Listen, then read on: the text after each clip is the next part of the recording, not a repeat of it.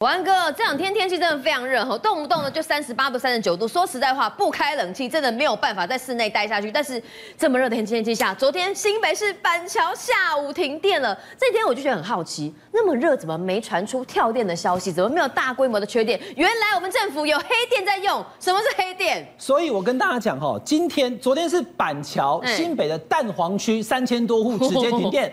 今天明君，你知道我们在录影的同时，这个台北市的摄氏也过三十八度了。然后呢，板桥是蛋黄区，新店是蛋白区，其实新店也一样。下午四点二十六分，已经到了傍晚哦。嗯、也因为哈，就是在这个学校附近有施工的这个厂商呢，拉断了高压线路。好了，反正你讲这种东西都是平常的状况，但我要跟大家讲，你看看监察院的报告。监察院他特别去针对我们这几年台湾的用电状况去进行了调查以后，监察院报告他写什么？监察院一调查，又发现说，哎，原来台湾哦，在二零二零到二零二二，这是谁当总统？蔡总统第二任，对不对？好，二零二零到二零二二的这个十月这期间呢，观众朋友有十八个月哦。这十八个月这样加起来就是两年半的时间，他在电力尖峰时间的时候呢，都常常将这个例外变常态，也就是把核二、核三厂里面的轻柴油发电机让它发电，然后来补大家。来，观众朋友，这问题就来了，我再讲一次。核二核三厂是核能电厂，啊、你觉得你知道核能电厂就是用核能发电吗？核电，嗯。那核二核三厂，核二早就有的那个基础已经没有用啦，嗯。哎，那怎么可能还能发电？嗯、对，核能电厂没有用它的这个核能的燃料棒去发电，但是核能电厂哦，观众朋友，我这样讲就懂了。我维护核能电厂旁边有轻柴油发电机，嗯，一旦维护用掉，核能电厂里面的柴油发电机，对，它是为了要来补足核能电厂的。所以现在核能电厂既然已经没有在发电状况之下的时候。你怎么会去动用那个轻柴油发电机？对啊，然后把那个轻柴油发电机的电拿来补到我们全部的电里面。所以监察院的报告，这我上面后定答案了。观众朋友，我今天在这边就用手这样跟大家讲，不用吵了啦。监察院都已经告诉你了，这叫黑电嘛？是，黑电，不是黑电哦，黑电。监察院说这个是黑电，理由很简单，因为你用核能电厂的轻柴油发电机，你用那个涡轮发电以后，把那个电拿来不是做这一个核能发电厂的维护，而是呢。拿去给民众用电了，嗯，所以你台电把这些电其实并不多，它其实就是四五万千瓦而已，是，但是你还是拿来用，比如说的柴狗扣，你马上铁狗扣来，对，你一个爸爸讲说我拿一百块，其实你只有九十五，就儿子的抽屉里面偷拿五块来扣，哎，几八毫里。那你拿儿子的钱，儿子的钱你给他零用钱，你爸爸不应该去拿的，可是你还会去拿的，那是不是钱？是钱，这是不是电？是电。来，观众朋友，你看一下哈，这个台电的粉丝团，他特别针对这事情 po 了一个脸书，他跟大家讲，我来解读给大家听，很大的几个字在这边，他告诉你说，哎，没有哦，大家不要误会哦，我们发的这个电呢，有没有请澄，还请支援澄清人，立刻请请支援收银哦，请支援澄清，不是核电，有没有？没有长电，它问题是两个。不是核电的问题，刚刚暐瀚哥解释很清楚，哎，我就懂了。那到底有没有长电？来，重点来了，很像是不是核电，还要你告诉我。嗯，那个是轻柴油，当然就不是核电。啊、但是你有没有拿这个发电？来，我就问，不是核电，有没有叫他发电？有吗？有，有，有，有，他叫他发电了，对不对？第二个，你说你没有长电，明君，那你有没有爆电？你有没有报电？你一个月到底是花三万还是花三万五？你多花了五千块，可是 那五千块你是跑去偷偷拿你太太的私房钱。我来，我去各位开沙班，其实你花三万五，可是你那五千没有报，什么意思啊？观众朋友，因为台电有个年度的电力供给报告，而我所讲的这个虽然并不多，可是你也拿来用，对，所以你拿来用，你又没有报到年度的整个供电力供给计划书里面的时候，你是把它藏起来了。那台电他也跟大家解释哦，啊，你们不知道啦。这个核能电厂的这个旁边的新发发那个发电机，一年哈，它是有七百二十个小时的扩大。嗯、这七百二十个小时，你把它分两个哈，就是一百二十个小时是拿来要支援我们的核能发电机的，嗯、另外还有六百，对不对？嗯，这个六百就是尖峰时段的支援用啊。对，讲的还理直气壮。嗯、所以呢，我本来就可以这样发电。事实上，这就是个钻漏洞。对，因为你明明需要这些电，否则你看板桥就跳电啊。你看到底哪里又亏线跳多了？所以你是需要电的。所以简单讲，现在目前台湾用电吃紧，这两天又特别热。所以用电确实是非常的紧张，但台电居然想方设法跑去拿了核能电厂的氢柴油发电机发电，还拿来补现在目前的不足，被监察院给抓到了，把写成了报告书，说原来台电用。黑店好，另外一个绿营紧张的可能是这个哈居住正义跟社宅的问题。这几天呢，的呃这个前立委黄国昌啦，当然他准备要跟馆长上街头哦，帮年轻人发声。哎，台湾的房价那么贵，年轻人买不起房子。但是呢，过去七年说真的，蔡政府也提出很多居住正义的政策。但是我这次观察赖清德开出的三大指标。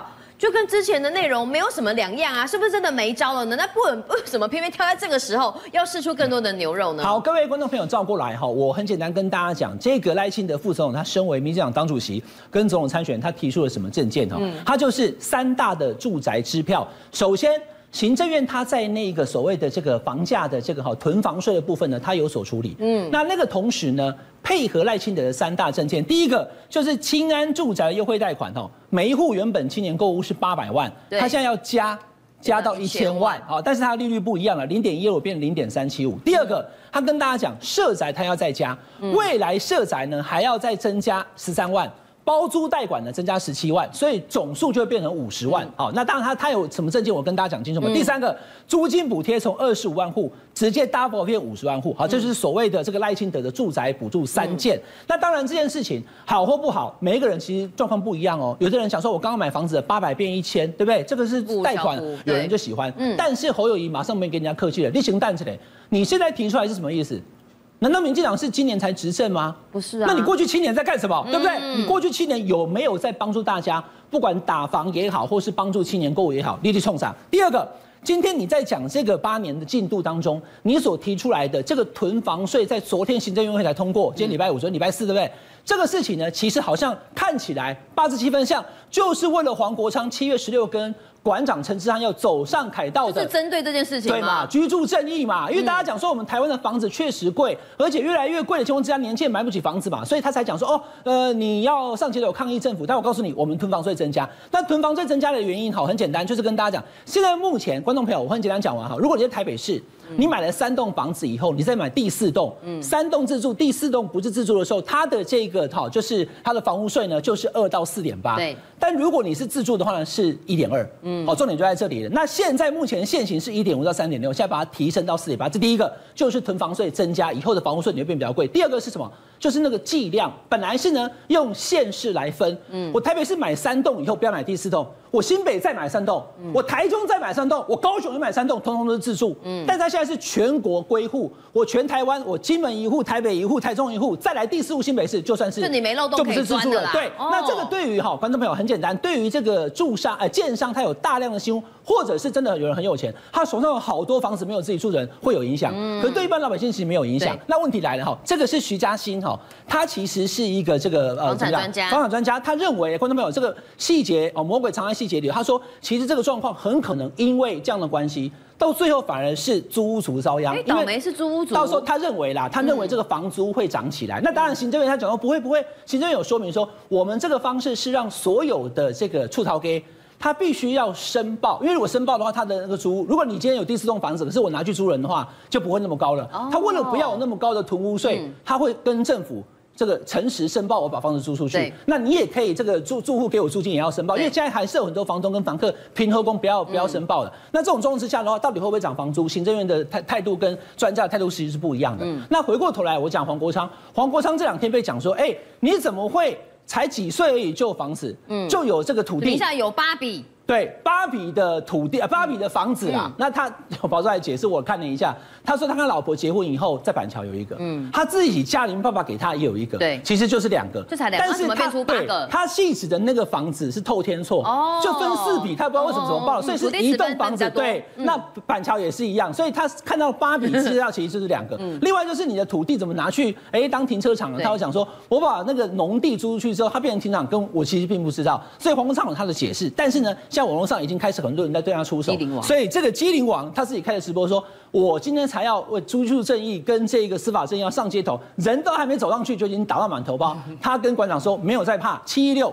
凯道见。”好，元之哥，居然哈，我们的政府一直挂保证说台湾没缺电，但是为什么要偷偷的发黑电？这个核二核三厂用的轻柴油气涡轮机组，好，不管是怎么样发电来，anyway，你敢偷发电，你为什么不写在年报上面呢？那之前包含了台电董事长或经济部长王美花或蔡总统都说没缺电，这样看起来动作完全打脸自己的说法啊。现在台湾社会就呈现一种氛围嘛，政府一直告诉你不缺电，嗯、但大家都一直怀疑有缺电，嗯，是因为太多。证据或事实显现说有缺电嘛？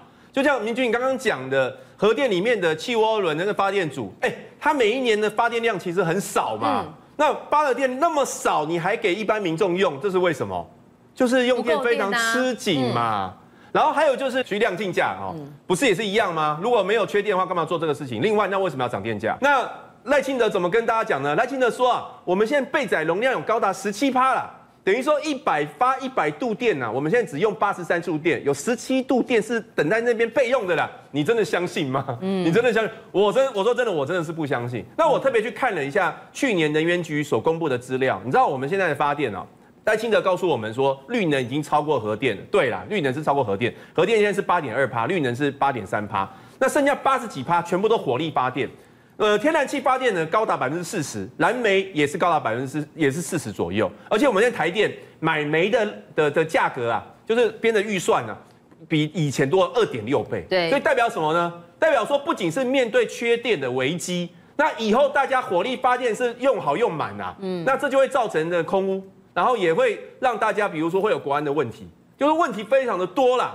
所以我是觉得民进党还是面对现实，不要在那边一直讲说什么不缺电，其实都是为了要圆二零二五非核家园的谎嘛。嗯，那因为他要把核电撤掉，要告诉你说我已经能够补足，实际上就是补不足啦。所以我是觉得重新去思考，再用核电，这个才是真正的当务之急。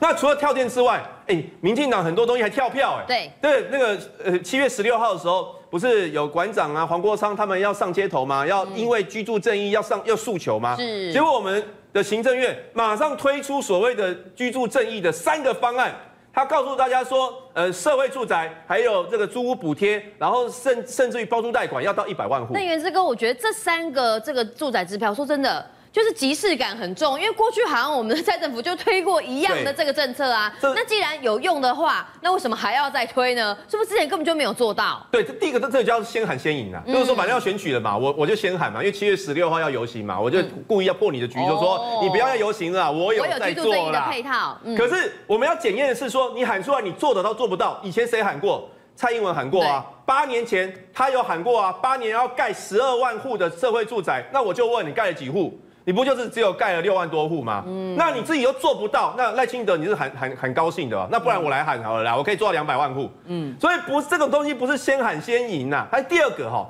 当然我发现民进党都是选举到了才才在做事。对，你看今天。报纸的头条都告诉我们说，他们要提高囤房税嘛，对不对？嗯、那个房屋税的税率要提高。嗯，那请问一下，如果你那么重视年轻人的话，你之前为什么不做？对，这七年为什么不打房嘞？你都不做，为什么现在才做？因为你要选举你才做，因为人家要游行你才做，你这不就是为了选举才做事吗？而且更何况。他推出这种急救章的做法，所谓提高囤房税，很多专家都出来讲说，你也不见得可以打到房，你其实实际上伤害的是谁？还是这群年轻人？为什么？因为价有时候房子会要看供需嘛。你在一些比较呃需求量比较大的地方，你以为你把他的房屋税提高，他他他会有受到影响吗？第一，他不会因为这个税金多几万块就把他几千万的房子卖掉，不会。第二，他如果他房子是出租的话，那很简单嘛。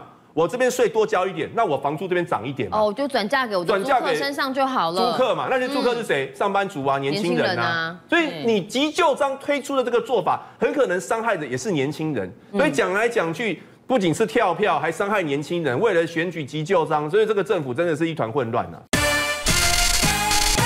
政界、商界、演艺界，跨界揭秘，重案、悬案、攻击案、拍案惊奇。新闻内幕，独特观点，厘清事实，破解谜团。我是陈明君，我是李佳明，敬请锁定《五七新闻网》，真相不漏网。